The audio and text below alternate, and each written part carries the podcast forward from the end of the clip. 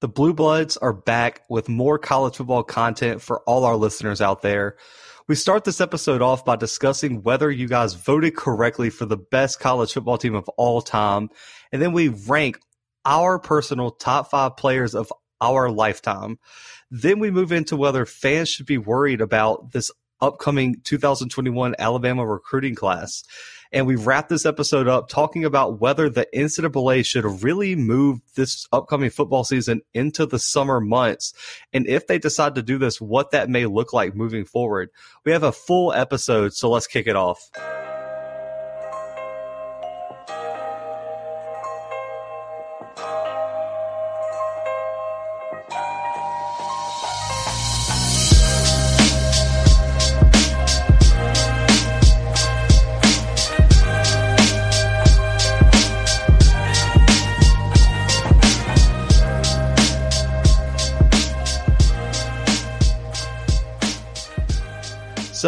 Last week we released our first of four college football brackets to make up for March Madness being canceled. Uh, this one was which college football team was the greatest of all time, and it all came down to the 2019 LSU Tigers and the 2001 Miami Hurricanes, both of which are national champions and dominated their respective seasons of college football. You guys decided and voted and spoke out the 01 Miami Hurricanes is the greatest college football team of all time that just edged out the LSU team by only 8%.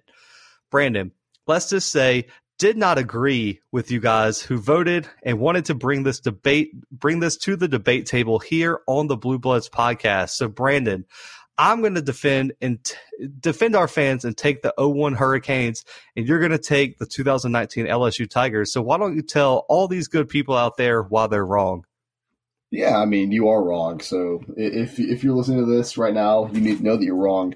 Um, it was tough for me to even put those uh, put the results out. You know, Zach let me know what the results were. Uh, I spent a good couple minutes just reflecting on life, thinking about uh, where we went wrong and how we misguided you as a fan base.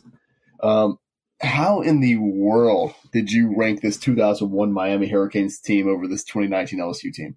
It's ridiculous. I mean, I understand the magnitude of players that played on this team for uh, for Miami. You know, like the great Ken Dorsey. We saw things worked out for him. Um, you know, he's no Joe Burrow, but you know, am I the critic here? Probably. Um, so I'll go ahead and start out with a few just simple facts. Uh, off the top of my head anyway. And so the first one's going to be this LSU team who averaged 48.7 points a game. Zach, what does that round up to? 49. Uh, 49 points a game for this LSU team, and that's compared to a measly 42 points a game by Miami. Did you say, did you say measly? Yeah, I mean, I mean that's that's that's seven points. That's a touchdown, Zach. It's a touchdown and an extra point. So um, okay, I okay, I got them, you. Put them head head, see what happens. I, okay, uh, what, what did the defense give up? It doesn't matter. Don't even talk about that. Oh, it doesn't matter. It doesn't matter. Defense doesn't matter. No, it doesn't matter. What? Why does? It, why would defense ever matter? I'm not a big defense guy. Everyone knows it. If you really want to know, uh, LSU um, 328 points against them uh, total for the season. That's 15 games, by the way. Not not no not this Bush League 12, uh, 12 game season like Miami played. Um, uh, they gave up 117 oh. points. Oh, they did. Miami, oh, so, yeah. So, yeah, Miami, yeah, okay. That 117 points in 12 games, that's fine. you know, if they would have, if they would have had to play three more games, I can't help but think that uh, they would have given up 329 points at least. Ne- negative. Are you serious? over. Yeah, no. I mean, yeah, I'm super serious. I think they would have given up over 200 more points over th- over uh, three games. Zach, uh, maybe catch on. I, you, catch you, on. you can see it. Hey, I mean, you never know. You said you said they were bums. You said they all have they all were bums. So. I didn't say they were bums. I believe they are the second best college football team of all time. I believe you put these two teams up head to head. LSU wins that ten times out of ten. Uh, uh, oh, what basis? Oh my gosh! Okay. outside basis? Of, I mean, outside, can, out, out, outside of quarterback, what positional battle does LSU win? Uh, I mean, their their running back didn't snap his leg in half. You know, Willis McGahee. I mean, good Oh, luck running on a on a on a Oh. broken leg. Okay, time out, time out. Outside of Willis McGahee, you have Clinton Portis and Frank Gore. Okay, well, who cares about those guys? You know, They're better than Gore- Edwards Helaire. Well, Frank Frank Gore is like ninety years old now, and Now, seen- but yeah, but you, did you see his picture last year for the Bills, Zach? He looked like a Madden create your own character. He didn't even look real. Um, and we can keep going, Zach. I mean, Miami played in the Big East. That's not even real anymore. That's not even real. I mean, they yeah they won twelve games. They went undefeated, whatever. But I mean, they only beat one top ten uh, team that year. They beat Nebraska in the national or in the Rose Bowl in the BCS national championship. I mean, if you even want to call that a national championship. Other than that, I mean, they beat Florida State, Syracuse, Washington, Virginia Tech. Those were the only other ranked teams they beat, and they were 14, 14, 14, and 12. LSU beat seven top 10 teams, Zach. Seven. And yeah, sure, they gave up 328 points to seven top 10 teams. I mean, okay, so hang on. Um, I like I like that stat. I do. They they beat seven top ten teams. Um, was Texas a top ten team? Uh, in r- really? They were number nine, yes. Okay, okay, yeah, they were ranked number nine, but was that truly a top ten team? Uh, okay, so I don't. I'm not a very smart man, Zach. Everyone knows that, but I can count to ten, and nine is in the top ten. I mean, yes. okay, no, no, no, no, no, no. I get that they were ranked nine, but was that talent on that team a top ten team? At that point in the season, I think so. Yeah, honestly, you- really, don't really. I really do. Oh wow. I really that- do. At that point in the season, they hadn't had their mind. spirits broken yet. They hadn't had their spirits broken. Did you watch That- that LSU Texas game? Mm. I mean, I mean, it was- it's- That game was as close as the national championship game was. that's that's bad. That's really really bad because Texas was not that good in the That's long what run. I'm saying. Well, well, okay. I mean, they looked as good. I mean, they they played LSU as closely as Clemson played LSU, and I mean, you can say what you want about Texas, horns down all day, but they played LSU as close as Clemson did, and maybe closer. Uh, no, what was the average margin of victory for LSU this year? Uh, Zach, why do you expect me to have all these stats on hand? I think it was like, I think I think it was like 21 points. I mean, so Miami beat their opponents by an average of 33 points. Uh, who cares? And- they, but they, they they they ain't played nobody. Zach, They they played ain't the played nobody, Paul. bro. They allowed 9.8 points per game and only allowed a measly, since you like that word, apparently 17 points at home all season.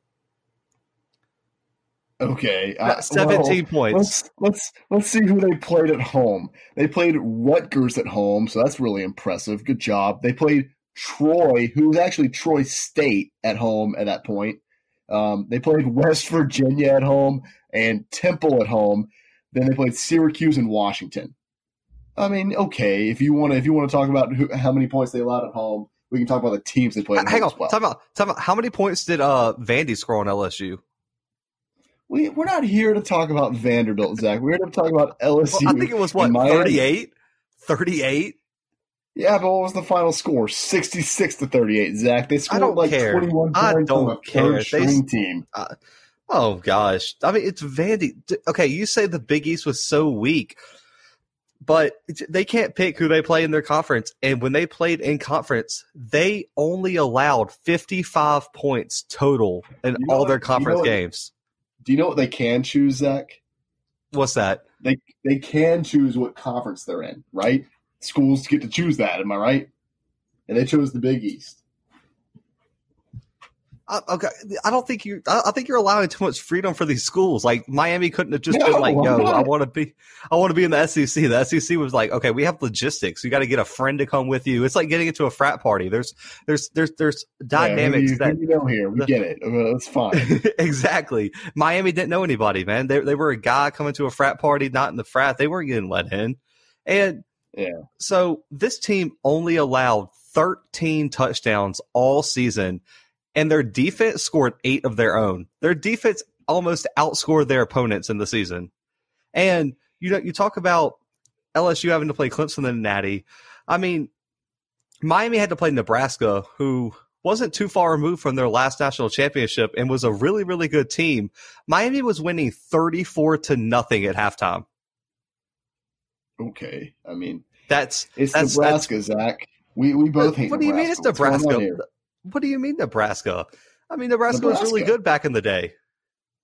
They're not good now. I mean, not not good now. I mean, I don't, I, I don't you, think either. Some of our fans, you might be a Nebraska fan, so that's true. That, that's true. Scott Frost doing big things, if you remember. But I mean, let's look at this positional matchup. You already we kind of talked about running backs. LSU gets quarterbacks. Uh, Miami gets running backs. I'm sorry, when all three of your running backs are three of the best NFL running backs in history, we're we're giving that to Miami. Now let's go to wide receiver and tight end. I think this is a good let's battle. I mean, let's do this. Okay, let's do this. You got Justin Jefferson, Terrace Marshall, um, uh, I'm forgetting what, what, Ja'Marr Chase, and you have Thaddeus Thaddeus Moss. Right? We'll we'll we'll put that out there. While on Miami side, you have Andre Johnson, I would say better yeah. than all of LSU's wide receivers. And then let's look at the, then you have Kellen Winslow Jr. and Jeremy Shockey. Yeah, whatever. I mean, uh, uh, bro, okay, Kellen Winslow didn't even play. He had two receptions all year. But he was on the roster. Like uh, he was a backup because he Jeremy was Shockey was a senior. He was a junior, Zach. Get or your facts straight. Okay, well, he left. My bad. He left after the season, so it was his last year. They're not. I mean, it's the same thing happening with Sean Taylor. Yeah, Sean Taylor didn't start because Ed Reed was in front of him. Zach, we can do this all day, but I mean, if you want to, let's look at the stats. I mean, you want to you want to talk about these people being the best. I mean, of all time, you were talking about Andre Johnson being better than anybody on LSU's roster. Yeah, maybe in the long run, but not during the span of the season. I mean, he had 682 receiving yards total for the season. Ja'Marr Chase Zach had more receiving yards than their entire wide receiving core well, well, combined. That, that's, be, that's, because combined, LSU threw Zach. it every play. Miami ran the ball more than they passed it. When you have okay, Clinton Portis, Willis McGahee, and Frank Gore, you're going to give it to those guys. I get that. That's fine whatever, Zach. Well, this is okay. Well, okay, you're well, upsetting you know me. Edwards okay. had more yards than any. That he had more yards than any of Miami's running backs because they let's were splitting carries. They were splitting carries. Yeah, okay, so let's, let's do the math. You're saying twelve. You're saying. You're saying. Oh my god. Let me make my point. Let me make my point. Shh, shh, shh. Okay, sweet boy. We're gonna we're gonna talk about this. All right.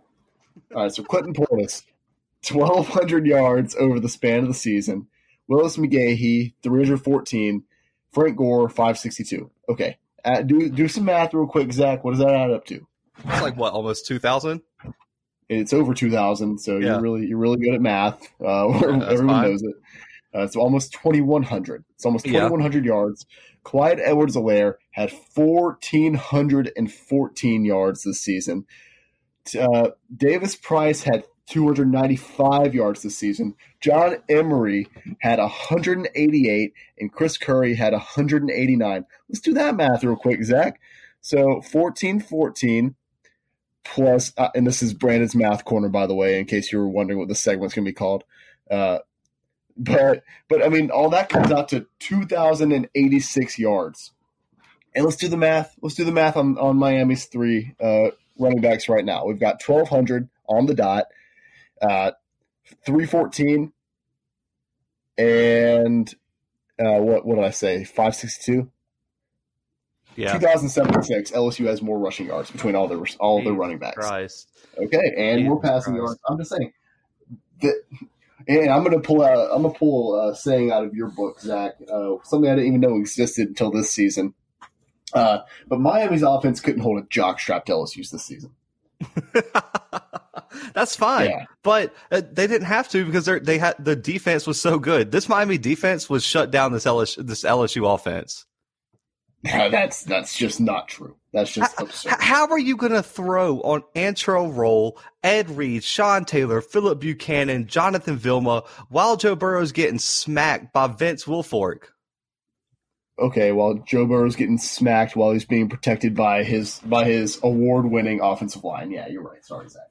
Oh my! God. Are you really? Are you you really really think LSU is doing what they did to Clemson. Like this, the Clemson defense was probably the best in the gonna back. country. That's what I'm saying. We're going to look back at this Clemson defense from this year and from years past, and we're going to be like, wow, Clemson's defense was top notch. And we're going to But they're compare not- them to teams. And we're, well, I'm not going to not say even that they're the same. I'm not going to say they're the same as Miami in 01, but I think that they're I think they're somewhat comparable. I mean, you can't act like Negative. they're not. Negative. All right. I think Isaiah Simmons burns anybody on on uh, on Miami's defense that year. I do.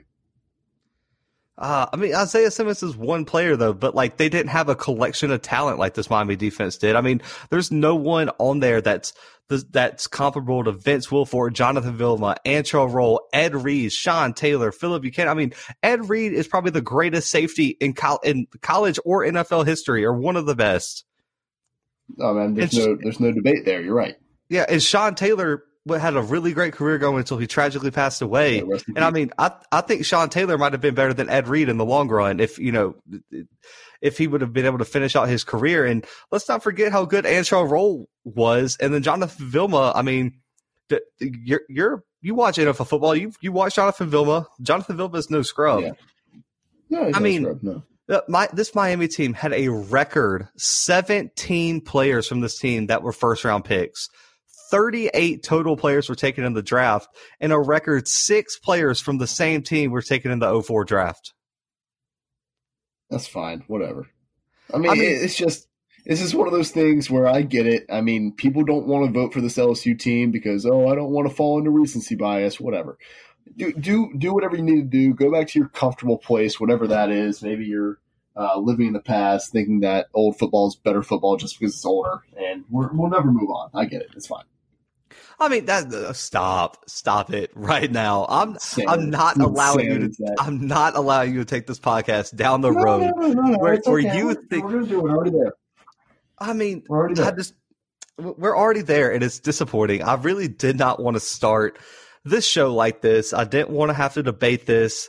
Brandon insisted I didn't want to have to kill him on the podcast. You didn't but- kill me. I don't. The, the, the people have spoken. The people have spoken, Brandon. 0-1 Miami, and it's not a debate. It's it's definitely a debate. It was like a it was like a three vote difference. I don't want to hear not a debate. it, it, it did come down to a very, very close vote. But so we're going to go ahead and move on to our next topic. And it's w- Matt Miller of the NFL Network started a Twitter store when he asked fans to rank their top five college football players of their lifetime. As you could imagine, there were probably there were many strong opinions on this issue and thousands of people joined in on this debate. So who better to jump in than the strongly opin- opinionated team of the Blue Bloods here. So we're going to keep our snake draft format that we've gone with throughout this podcast. So Brandon, you know, we're younger than a lot than some of our audience. So I think ours might differ than some people, but we got to kind of stick to this previous like two decades. But go ahead and give me your number five player on your list. Okay, so this is my personal list. I don't need anybody. Well, go ahead, go ahead and come after me. You know what? I'm used to it. I love. I live in the mud. I roll around it and I thrive in it. So if you want to come after me for this list, go ahead. But these are my top five uh, personal players that I love watching play. Um, players that I've seen play. And you know, Zach and I are both 23 years old. We're we're young, you know, or relatively young. So we're not going to have the same players that a lot of our listeners have. Um, but these are players that we watched play. These weren't players that like, oh, we were born in '96 and they played in the '96 season, so they were in our lifetime. No, it's players that we remember watching play. Um, with that said, my number five player of all time, I'm going to list Adrian Peterson, uh, running back for Oklahoma. Um, this is a player that it, it was kind of difficult uh, wrapping up my list, and uh, I had to list him just because I remember that 04 season. Uh, vaguely, but I do remember watching football, and that was when he was a freshman. And I just remember watching him. I mean, he it was almost like uh, it was almost like uh, defenses couldn't touch him. I mean, he put up nearly two thousand rushing yards that season. He put up nineteen hundred twenty-five rushing yards, uh, fifteen touchdowns. Um, and I think I think his average he averaged somewhere like six yards a carry. It was it was ridiculous. And I, this is just one of those personal things for me. Um, I remember watching him play, and you know, not only that season, but uh, the next two seasons before he entered the draft. Uh, and I think you know he didn't do nearly as well as he did his freshman season. He played fewer games. Uh, he played 11 his sophomore season, seven his uh, junior season. Then he declared for the draft, putting up 1,100 and 1,000 yards respectively there. Uh, but just that freshman season really stuck out to me, and so that's why I have him listed at number five on my list. I don't think you get drug for the mud through that. I I really like Adrian Peterson here. I don't have him on my list, but I, I don't think you can go wrong with that pick. I mean, personally, I think he probably was a better NFL player than he was college player, but people forget how highly rated he was coming out of Oklahoma. I mean, people thought he was the next big thing. I mean, they they thought he was going to dominate the NFL, which he did he has some outside of football issues that really impacted his career, but I don't, I don't mind that pick at all. But for number five for me, it's a very, very recent player, and it's Deshaun Watson out of Clemson. Uh, for me, I would say Watson was one of my favorite quarterbacks to watch on TV. I mean, every time he stepped on the field, there seemed like there was like a Sports Center top 10 play waiting to happen. Uh, I mean, he threw for over 4,000 yards in both his sophomore and junior seasons and had 35 and 41 touchdowns both those years as well. I think he was the most, one of the, probably the, one of the most dynamic quarterbacks I've ever watched personally. And his games in the national championships were legendary. He was one and one, but both of the games, he just seemed to step up. I mean, it seemed like with this kid, the bigger the stage, the bigger he played. And we're seeing that in the NFL now. I mean, Deshaun, if you need a play made in a national championship, a playoff game, Deshaun Watson is going to make it. And I love his attitude. I like what he stands for. I mean, he's just one of my overall like favorite players, but I had to put him on this list because I think he's very underrated in terms of his college career. And I think, I don't know how you feel about this, Brandon. I think he's one of the biggest Heisman snubs of all time because he should have won the Heisman either his junior or senior year. Yeah, you know, I, I definitely agree with you there. Um, and it was it was tough for me. He's and spoiler alert, he's not on my list, but it was it was tough for me to not put him on my list. Yeah, and I mean, so I'll go ahead and move to number four on my list, another quarterback. I feel like you have to have this guy on your list, or and if you don't, I think you're only mad because he beat your team constantly, and that's Tim Tebow.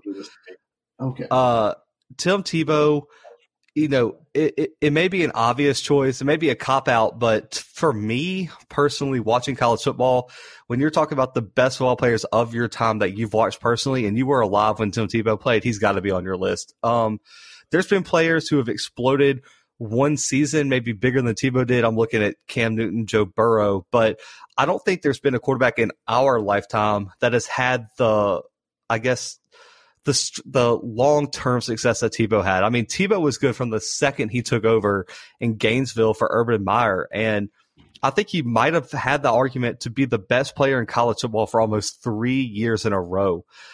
Uh, he threw for over 9,000 yards in his career, ran for almost 3,000, and he was one of the best dual threat quarterbacks in history and probably the one of the best in modern history. Uh, and I mean, we all can speak on this. I mean, you know, I'm not saying anything bad. I mean, some people speak bad about him, but his attitude and leadership for me made him even more special because it, uh, it, I think he was one of the first quarterbacks to really step out into the public, and you got to see his leadership. I mean, that speech, you know, after Ole Miss or the interview, whatever it was, I mean, one of the most legendary speeches in history, and the fact that he really and truly changed that program down in Gainesville for the best is huge. And I, I really think this list would be invalid without him on it. Yeah, that speech he gave after he couldn't even get a yard for his team. Yeah.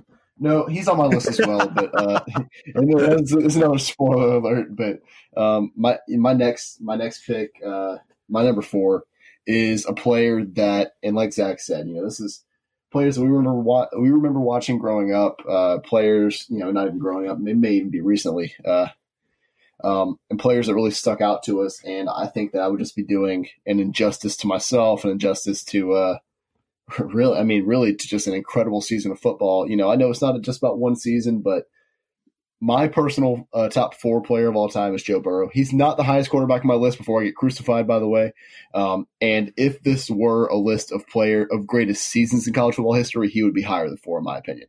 But it's not. It's about uh, it's about greatest players uh, that we remember watching in college football. Um, and this is mainly for his, this past season. Uh, I mean, 5,671 yards is incredible. Not only that, but you tack on a 76% completion rate um, and then 60 touchdowns. You add that to it. It's just that's something that you can't really overlook. I understand it was one season. Uh, it's not like you know his season before was awful. I'm not going to sit here and, and, act like it was a great season. It wasn't.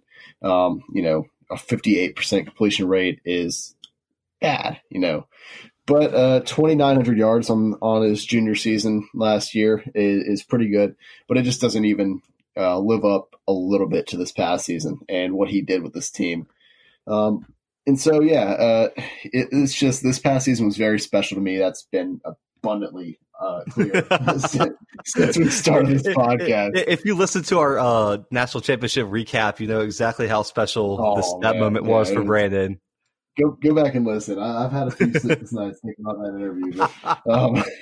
I mean, I'm not I'm not mad at that pick at all. I almost had him on my list. He's right outside my list. It's just I had three quarterbacks on my list, and I wanted to make room for some other positions, other players on my list. So I'm not mad at that at all. I mean, it isn't just about one season.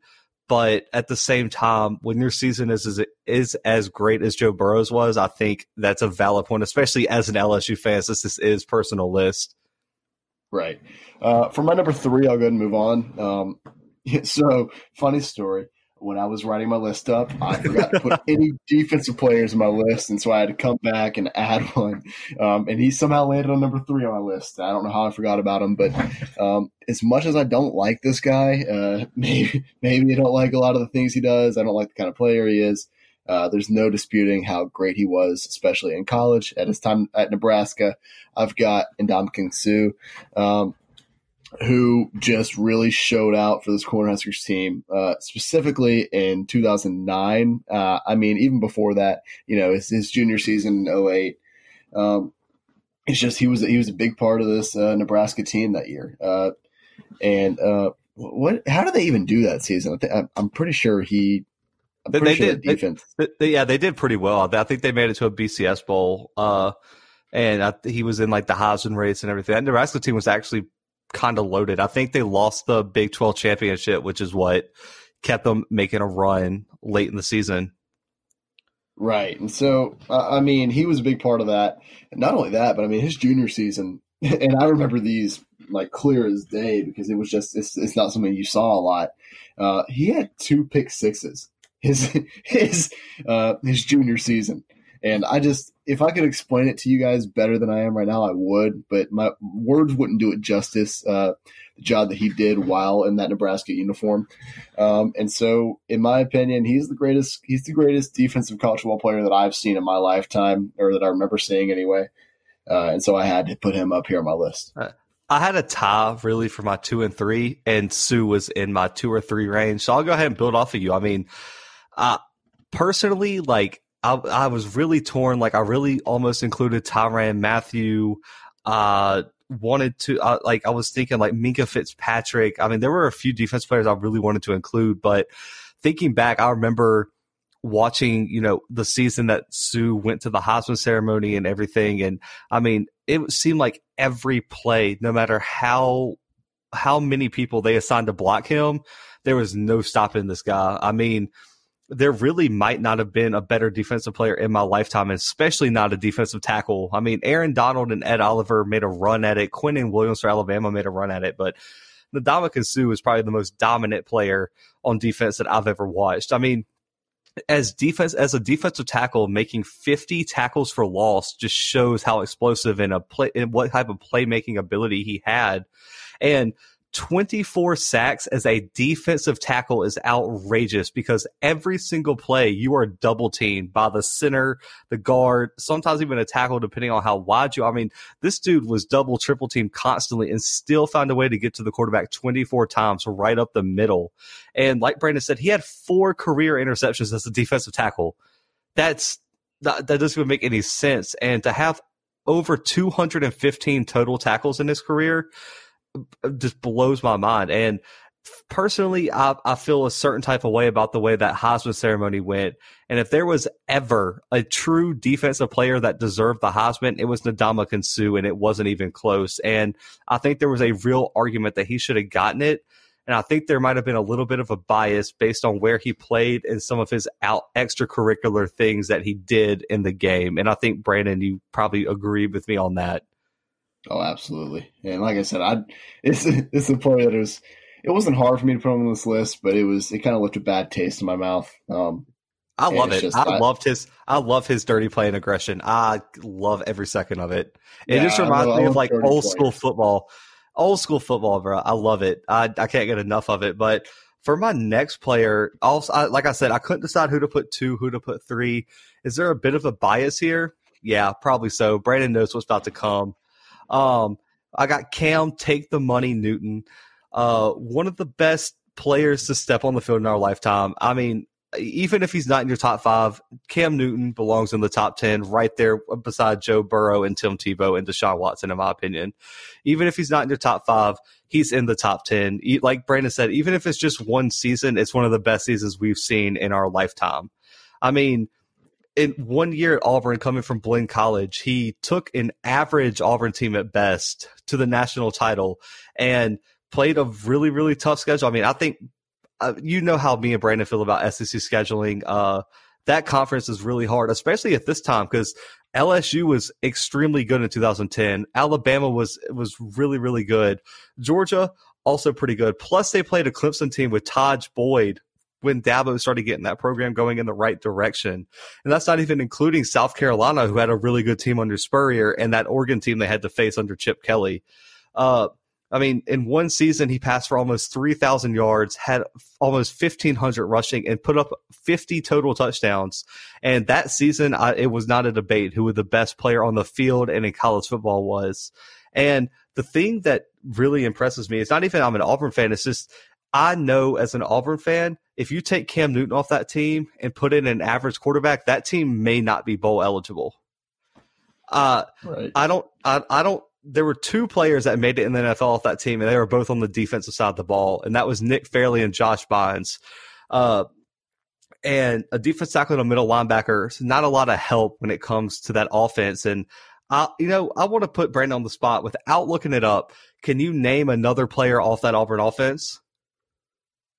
No, um, honestly, no. Uh, all I remember from that from that year's Auburn team is that I hated them because of Cam Newton and because they beat LSU. So exactly, and I think that's why he's not on a lot of people's top fives. I think the whole scandal and the fact that he was so cocky and just.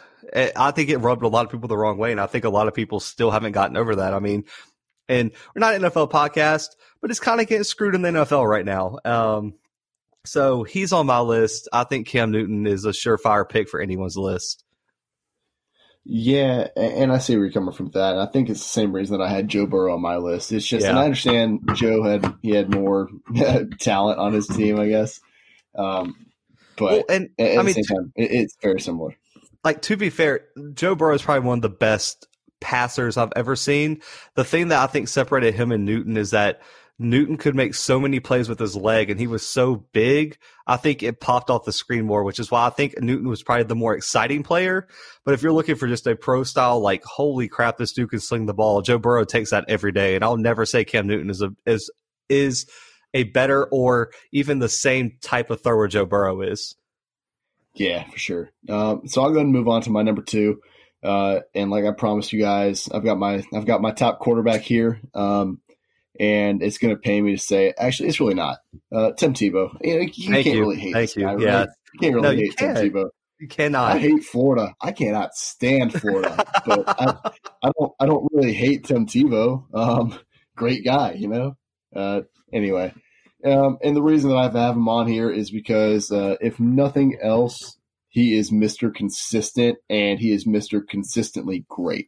So throughout his four years at Florida, uh, we saw him. I mean, from the like you said, from the moment he stepped on the field, um, we knew he was something special. I mean, the first year that he was like a true starter throughout the whole season, um, which you know he, you know, he, he did play his freshman year, uh, but I mean, what he have? I mean, he passed for 358 yards.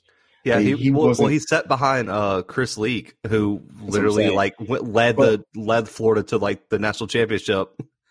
Exactly, that's what I'm saying. But he did play in all 14 games, but that's because Florida was just, I mean, they were beating everybody. Anyway, um, so uh, starting into 07 with the sophomore season, I mean, we saw him obviously. Uh, I mean, he, he was one of the first true examples of what a dual threat quarterback needed to be in this era. Um, I mean, he passed for 3,286 yards, 32 touchdowns, but not only that, and I think this is what won him the Heisman he rushed for 895 yards and 23 touchdowns that season. I mean, that's absolutely nuts. Uh, and obviously, yeah, that's his best season, his sophomore season, the year that he won the Heisman Trophy. Uh, and he continued on his junior season. You know, he had a, a fairly decent year. That was the year, uh, I believe that was the year with the speech um, that Zach that Zach Yeah. referred to earlier. Yeah. Um, that was that was the worst of his three starting seasons. Uh, then he shocked the world. He decided to come back to Florida for his senior season and put up better numbers than he did his uh, his junior year. I mean, so um, this guy was just consistently great throughout his career. Uh, I absolutely hated when LSU had to play Florida Florida over the span. Uh, obviously, they, they they won a national championship while Tim Tebow was there. 07 was a great year uh, for everybody. That was Tebow's Heisman year, but it was also an LSU national championship year. Um, anyway, uh, I'll go and move on past Tebow, uh, on to my number one. And Zach, I can only say that I hope we have the same number one because he's Well, just I think the we are. greatest.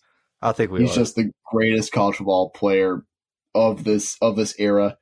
Um, regardless of whether he had uh, everything stripped from him or not, I've got Reggie Bush. I also have Reggie Bush. Yeah, so I mean, he just tore the Pac-10 up the entire time, and that's right, Pac-10. It was not the Pac-12 when he was there.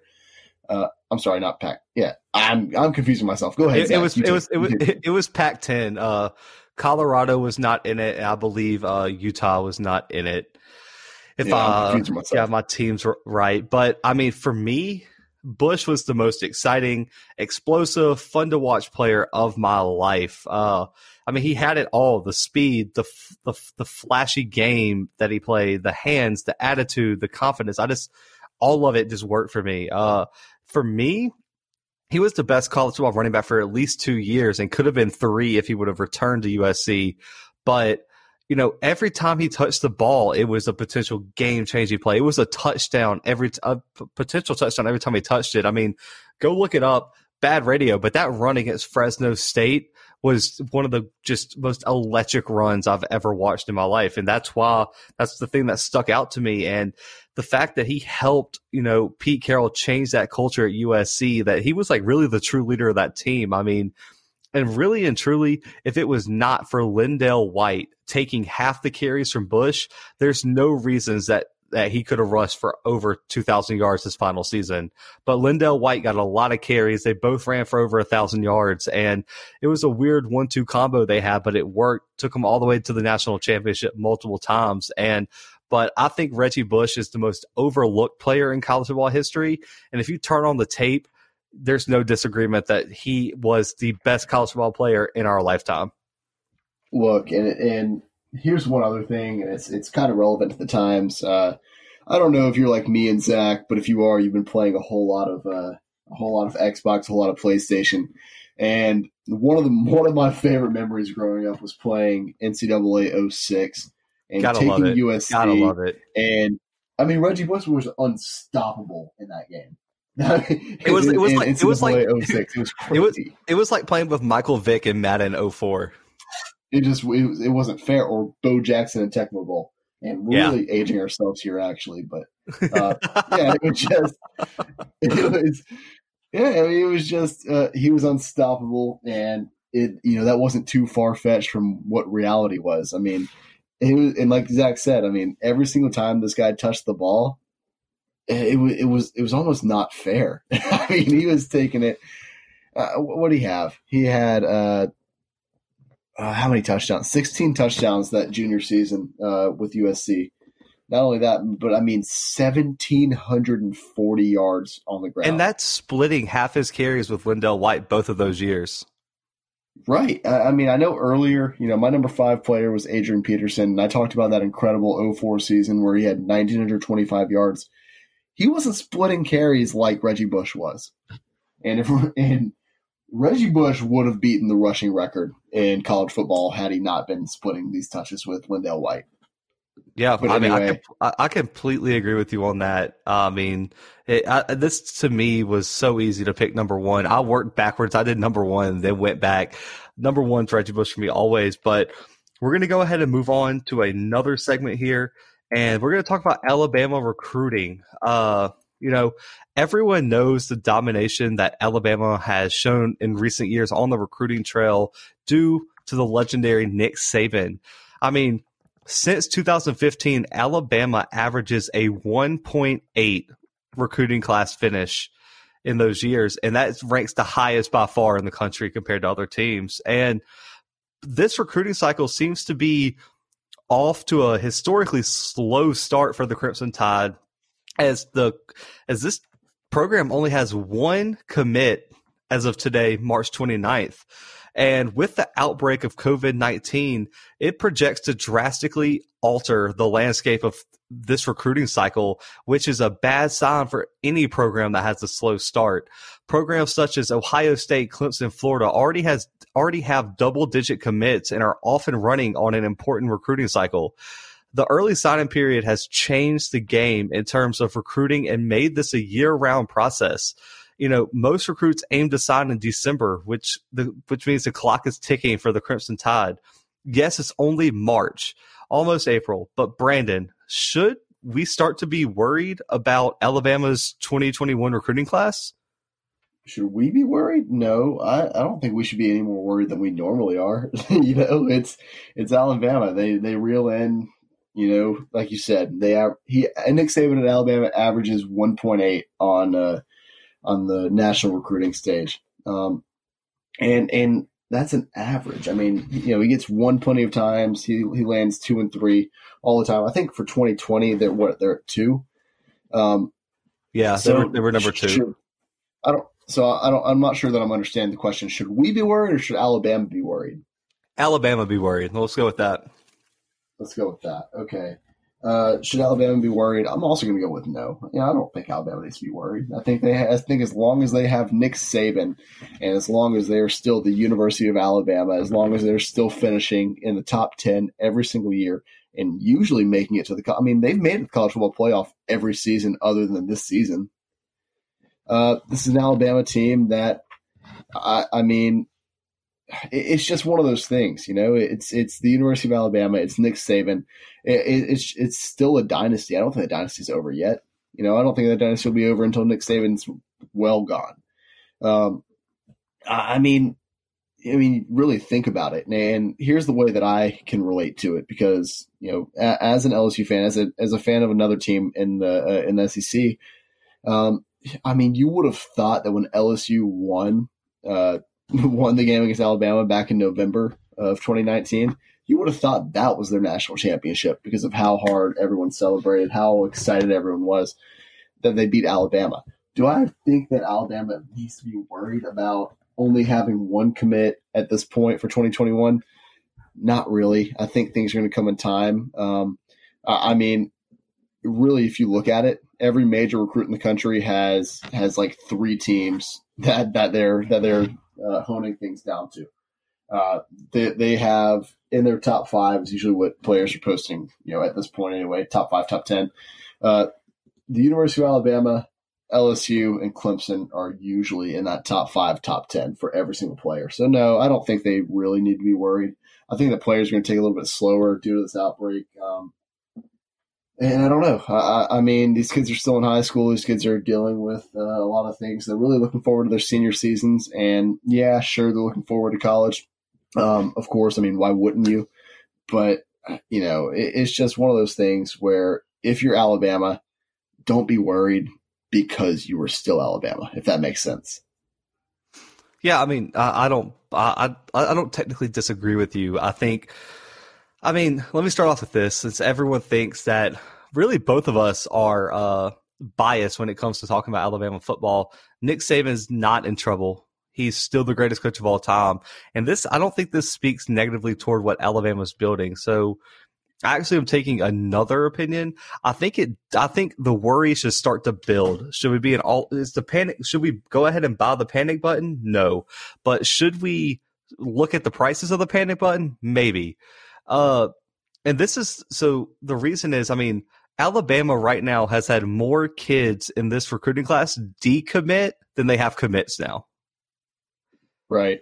That's that's I mean, really that's not hard to do. It's not hard to do when you have one commit and he's from the state of Alabama. Yeah, from know? Mobile, Alabama, four star defensive end. Uh, you know, the thing that makes me kind of worried about this though is this is the first time in Alabama history under Nick Saban where only one commit was in the class less than nine months away from signing signing day. Yeah, it's it's That that's that's I mean, as much as yes, it's Nick Saban in Alabama, this is unprecedented territory and it's only exasperated by the uncertain times that this, you know, outbreak has caused. I mean, we don't know when recruits are going to be able to take visits to campuses. So, do you want to chase a team like Ohio State that you compete with for recruits that already has 15 commits and three of them are five stars? no. do you- I, I suppose not. Yeah, and so for me, I think this is so worrisome because of the early signing period. If it was back in National Signing Day days where you have till February, let's not stress. You got 11 months. But those a lot of these kids want to sign in December and commit before they start playing in August for their high school team. And with this outbreak, everything's changed because you have to get commits early. And now these commits cannot come visit campus with their families. They can't have these one on one talks with their family in their homes. And I think this hurts a lot of teams that recruit nationally, like Alabama, Georgia, and these teams that recruit these kids from California. These families don't, don't just want to send their kids across the country without coming to see campus multiple times. So I think that's this true. plays this plays into a hand of in-state commits, and I think that's why their sole commit is from Alabama. And I think for me personally, this speaks more to what other schools are doing rather than what Bama is doing wrong. I think schools like LSU, Florida, Georgia have all picked up a lot of steam on the recruiting trail and it's starting to show. I mean, that's not even including schools like Clemson and Ohio State that recruit evenly now with Alabama in recent years. And a lot of these schools have new facilities, coaches that have relationships with a lot of these players, and they have the opportunity to really reach and take some players that Bama had locked down in previous years with Saban. And I don't want to say this too soon. I don't want to be the bearer of bad news, but you don't think Dabo Swinney, Kirby Smart, Coach O, Lane Kiffin, Ryan Day, all these coaches that are younger than Nick Saban are preaching, hey, man, you don't know when he's leaving. You don't know Yeah, when he's going to step down. I mean, you don't think Kirby Smart's like, hey, man, I'm like 20 years younger than Nick Saban. And I, I plan to be in Georgia for a long time. Why don't you come play with me so I can guarantee you I'll be here for four years while you're here? Right. I, I think there's a lot of negative recruiting coming. I think it's starting to catch up. I think that age is going to become a factor. I mean, I'm not. So let me say this: Bama's still going to land big recruits, but and they're going to land a lot of five stars. They're probably going to finish with the top ten class. Let's not get me wrong, but I'm a little worried that it's a one recruit. They're ranked. They are tenth in the SEC. No, eleventh in the SEC right now in recruiting class. Vanderbilt has a better recruiting class right now than Alabama. That's worrisome to me. It, it really is. Even though they should recover, what if they don't? And what if, you know, is this a sign of thing to come? I mean, I think there's negative recruiting happens across the country. I'm just worried that it's going to catch up eventually. I mean, Dabo Swinney can recruit like none other in the country. You've spoke how many times on this podcast about how good of a recruiter Coach O is? He is. I mean, get countless. And Kirby Smart in his time in Georgia has landed a top three recruiting class every single year. And right. I mean, Ohio State's gaining steam. Michigan still has Jim Harbaugh. As much as I don't think, I'll, I, as much as I don't believe in him, he can still recruit pretty well. Uh, Dan Mullen's doing his thing in Florida. And I mean, I'm trying not to be biased, but I mean, Gus Malzahn's not a scrub across the state in Auburn. And I, I really think it's just the and James Franklin and Penn State's pulling in guys. I mean, look at what Mack Brown's doing in North Carolina. I think it's just an increase in competition and recruiting that's driving this recruiting class down. And I, I think a lot. I think there's a lot of uncertainty in the area. I mean, you look at Dan Mullen only in his third year. Miami has a young coach. Smart's there. Um, Will Muschamp's of South Carolina trying to build something. Dabo Swinney's a younger coach. Jeremy Pruitt's only in his second or third year. Gus Malzahn's still a pretty a pretty young coach. Coach O is still new at at, at LSU. Uh, uh, Mississippi State and Ole Miss have two le- great, great nationally known coaches that just stepped in. I think there's a lot of players that are trying to figure out what they really want here. I think there's a lot of new coaches, younger coaches that are big fish that really are going to make a run at some of these players. And uh, for me, you definitely should be concerned. But is it panic time? Not yet. Not quite. You're absolutely right. Um, yeah, I mean that's that's really all I have to say about that. yeah, I mean, uh, so stay tuned, guys. We're going to update you guys on this Alabama cycle, but do not freak out guys, it will be okay. Hopefully, I mean, part of me hopes it's not, but I think it's going to be.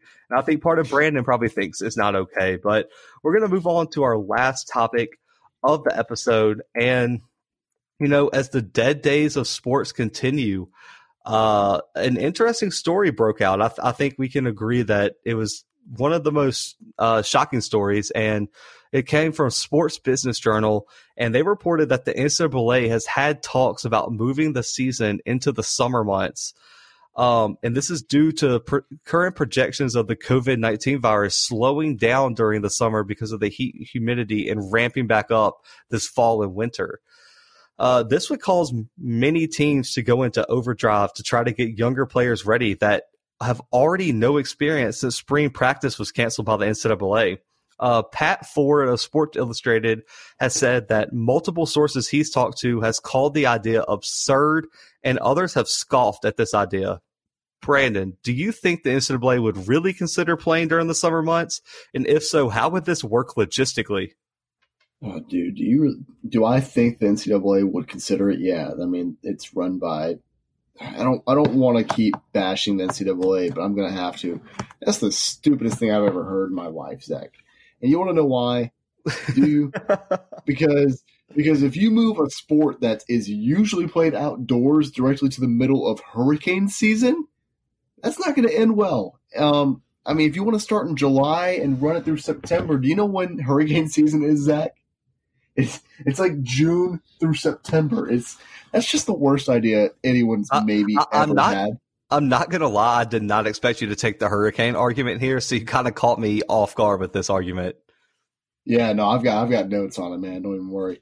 Um, but, and and let's think about it. I mean, from from a logistics standpoint, where do hurricane what what part of the country do hurricanes usually affect?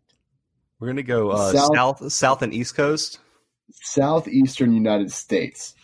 Wait, southeast earn conference, the SEC. So here's what here's what I think, Zach. I think that this is oh, a, God. A, a, it's a bunch of collusion going on between oh, the Big God. Ten, the ACC, the Big Twelve, uh, maybe even Pac-12. Yo, the and ACC the, has Miami. It's like on the. It's literally the bottom of Florida. No, yeah, they're Florida State. Oh no, they're willing to sacrifice those two. They haven't been oh, really wow. producing great football. Yeah, yeah. Wow. Um, yeah, Clemson's thinking about moving more inland uh, from what I hear.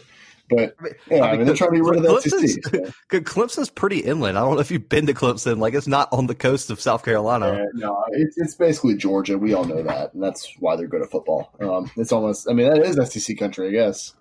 Yeah, I mean, it is. I mean, personally, I don't see this happening. I mean, it's an interesting idea, but I mean, so a lot of these schools, I know Auburn has pers- uh, personally, so is Kansas State here. I mean, schools have already canceled summer classes, so they're going to allow these students to come back and play football. I don't see it happening. And Dude, you know, I would be so mad if they if they if this actually happened.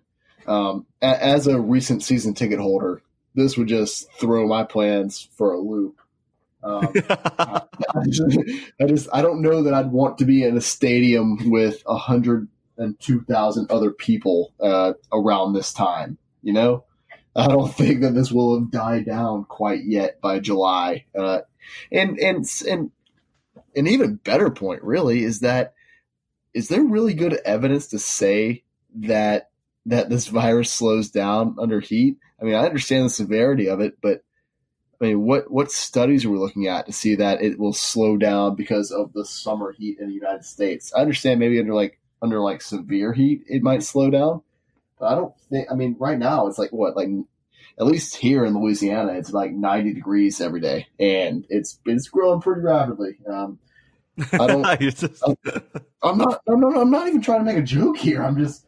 This is. I'm and I'm serious here. Um, I just don't know that it would slow down that much over the summer. I, I mean, as much as I hate to say that, I just I don't know what evidence we have that it that the heat of the summertime is going to slow this virus down.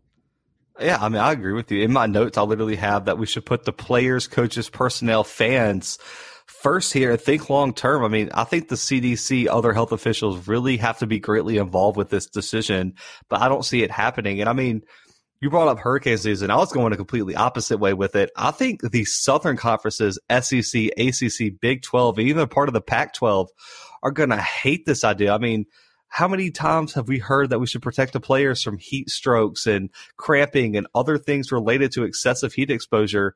I mean, I've been to Baton Rouge in early September for a 2:30 game in the upper deck on a bright sunny 98 degree day and I thought I was going to die just sitting in the stands. I don't think these kids want to play a game in Baton Rouge in July um, in the middle of the day. Let's say they have let's just say they have a 2:30 kickoff. Uh, I think we're going to see a lot of players uh, ask for some domes to play in because that sounds absolutely miserable to even go to a game like that. No, you're not lying. I mean, that's why that's I would be upset uh, if I if I which I wouldn't be that mad because I'd be watching football, I guess. But I just I'd much that sounds so miserable, you, man. If you move my football season, I'm not going to know what to do. You know, I, you know, it's been a couple weeks now without sports, and I'm already kind of on edge. If you move my football season, I'm just I'm not going to function correctly for the next let's say three to five years. It's just it's going to throw me off that much. it's going to throw me off that much. It is. I mean, I just don't understand like how this is going to work at all. I mean, you literally force teams to have indoor practices because of the heat. They can't have a certain length practices because of the heat down south. I mean, and let's not even talk about that. I mean, so we're both from the south. Brandon, how how much humidity, you know, does a place like Baton Rouge have during the summer? Uh, well, it sits right on the Mississippi River. I mean, you can you can literally walk to the levee. You can see the levee from campus. Like it's right across the street. So, um, yeah, there's a lot of humidity. Yeah. Like so what what happens when a team like let's say Utah State that comes from no humidity comes down to play in Baton Rouge in July? Oh, they die. That's just I'm sorry. Absolutely. Like I know Death Valley is where dreams come to die. Bad things would happen. I mean, I don't oh, think you can. I don't. I don't think you. I don't think you can account for the change in, I, I guess, environment for some of these teams. I mean, the the environment difference between Oregon and Ohio State, who play in the first in the second week of the season, is so drastic that I just I think it's going to be dangerous, man. I, I really think I really, as much as I want football to happen, I, I really think you got to put the concerns of the players here, and then that doesn't even account for they're saying this is going to be a reduced season or uh, ex- uh, like a condensed season is the word I heard. And you know, how do we account for bowl games, sponsorships, TV deals, uh, deals with stadiums? I mean, I mean, there's so many logistical things that have to go into this. And I mean, if they're going to start in June, you got like two months to get this together. And I just, I don't see how that's illogical in the slightest. and let's, let's talk about this as well um, with with the outbreak and with cases growing every single day. I mean, what is it in New York now? There's there's more than five thousand cases in New York State right now. Um, I believe so. Is that right? Yeah, I, I, I believe so. May, I think it's more than ten thousand. I think there's five thousand in New York City, and you know I'm, i might be wrong here, so don't let me don't don't get your news from me. Is basically what I'm saying. Um, but But are we really going to move football season closer to where this outbreak is? Are we not going to hit the kill switch for a second and maybe maybe talk about postponing things before we talk about moving them up? I mean, there are hundreds, if not thousands, of new cases in like single cities alone every single day. I mean, if you look at Louisiana right now, the numbers are growing. You know, it, it's it's scary how fast they're growing. Um, I believe the growth rate in Louisiana is very similar to that of what Italy was uh, less than a month ago, and and how quickly that everything's uh, cases were growing there. Um, are we really going to bring teams that aren't from uh, maybe a, a, highly infected area to these highly infected areas to play at this point? You know, I mean, you just have to you have to think about the safety of players, coaches, faculty, and, and, fans before you think about, oh, well, how are we going to play football season this year? Are we going to move it up? No, don't be. Let's just let's just hit the kill switch for a second. Let's let's sit back. Let's see how things go, and then, God, as much as it's going to pay me, let's put football on the back burner for right now. Yeah, uh, as that, much as it hurt. kills me, I agree. I mean, even I think even play with no fans, there's problems presented. I mean, football rosters are so much bigger than like let's just say NBA. Like for example, I mean you can quarantine twelve people and make sure they don't interact with anyone, but you're talking about a football team that has 50, 60, 70 kids. I mean, how do you quarantine all of them and make sure that no one has it? Like, do you have to test before every game? I mean, how often do you test? I mean, the test results are coming back so slow. I think there's major, major issues with this plan. And I mean, I, I think even playing with fans, I, as much as I want football, I think that would take away from the excitement. I mean, can you imagine traveling all the way to Oregon from Ohio State and to play in an empty stadium? Yeah, it, it's ah, because like man. you think a basketball arena would be creepy. Can you imagine playing an empty game in Death Valley with almost a hundred thousand empty seats? You know what? That might actually be more intimidating for the away team. I, I don't know true. how, but that, that, that is scary. I mean, at like, night. Yeah. I mean, come on, like Bryant Denny Stadium, like the the big house in Michigan. I mean, that would be outrageous to play games like that. But yeah, guys, we'll keep you guys updated on this. I don't think either me nor Brandon think this is actually a logical possibility, but the NCAA has done way more outrageous things than that in their time. Uh, but yeah, so that is a wrap on this episode, guys. Um, again, thanks for tuning in. We bring in you guys sports content for this uh, time of no sports. Uh, so we've been doing our best on that.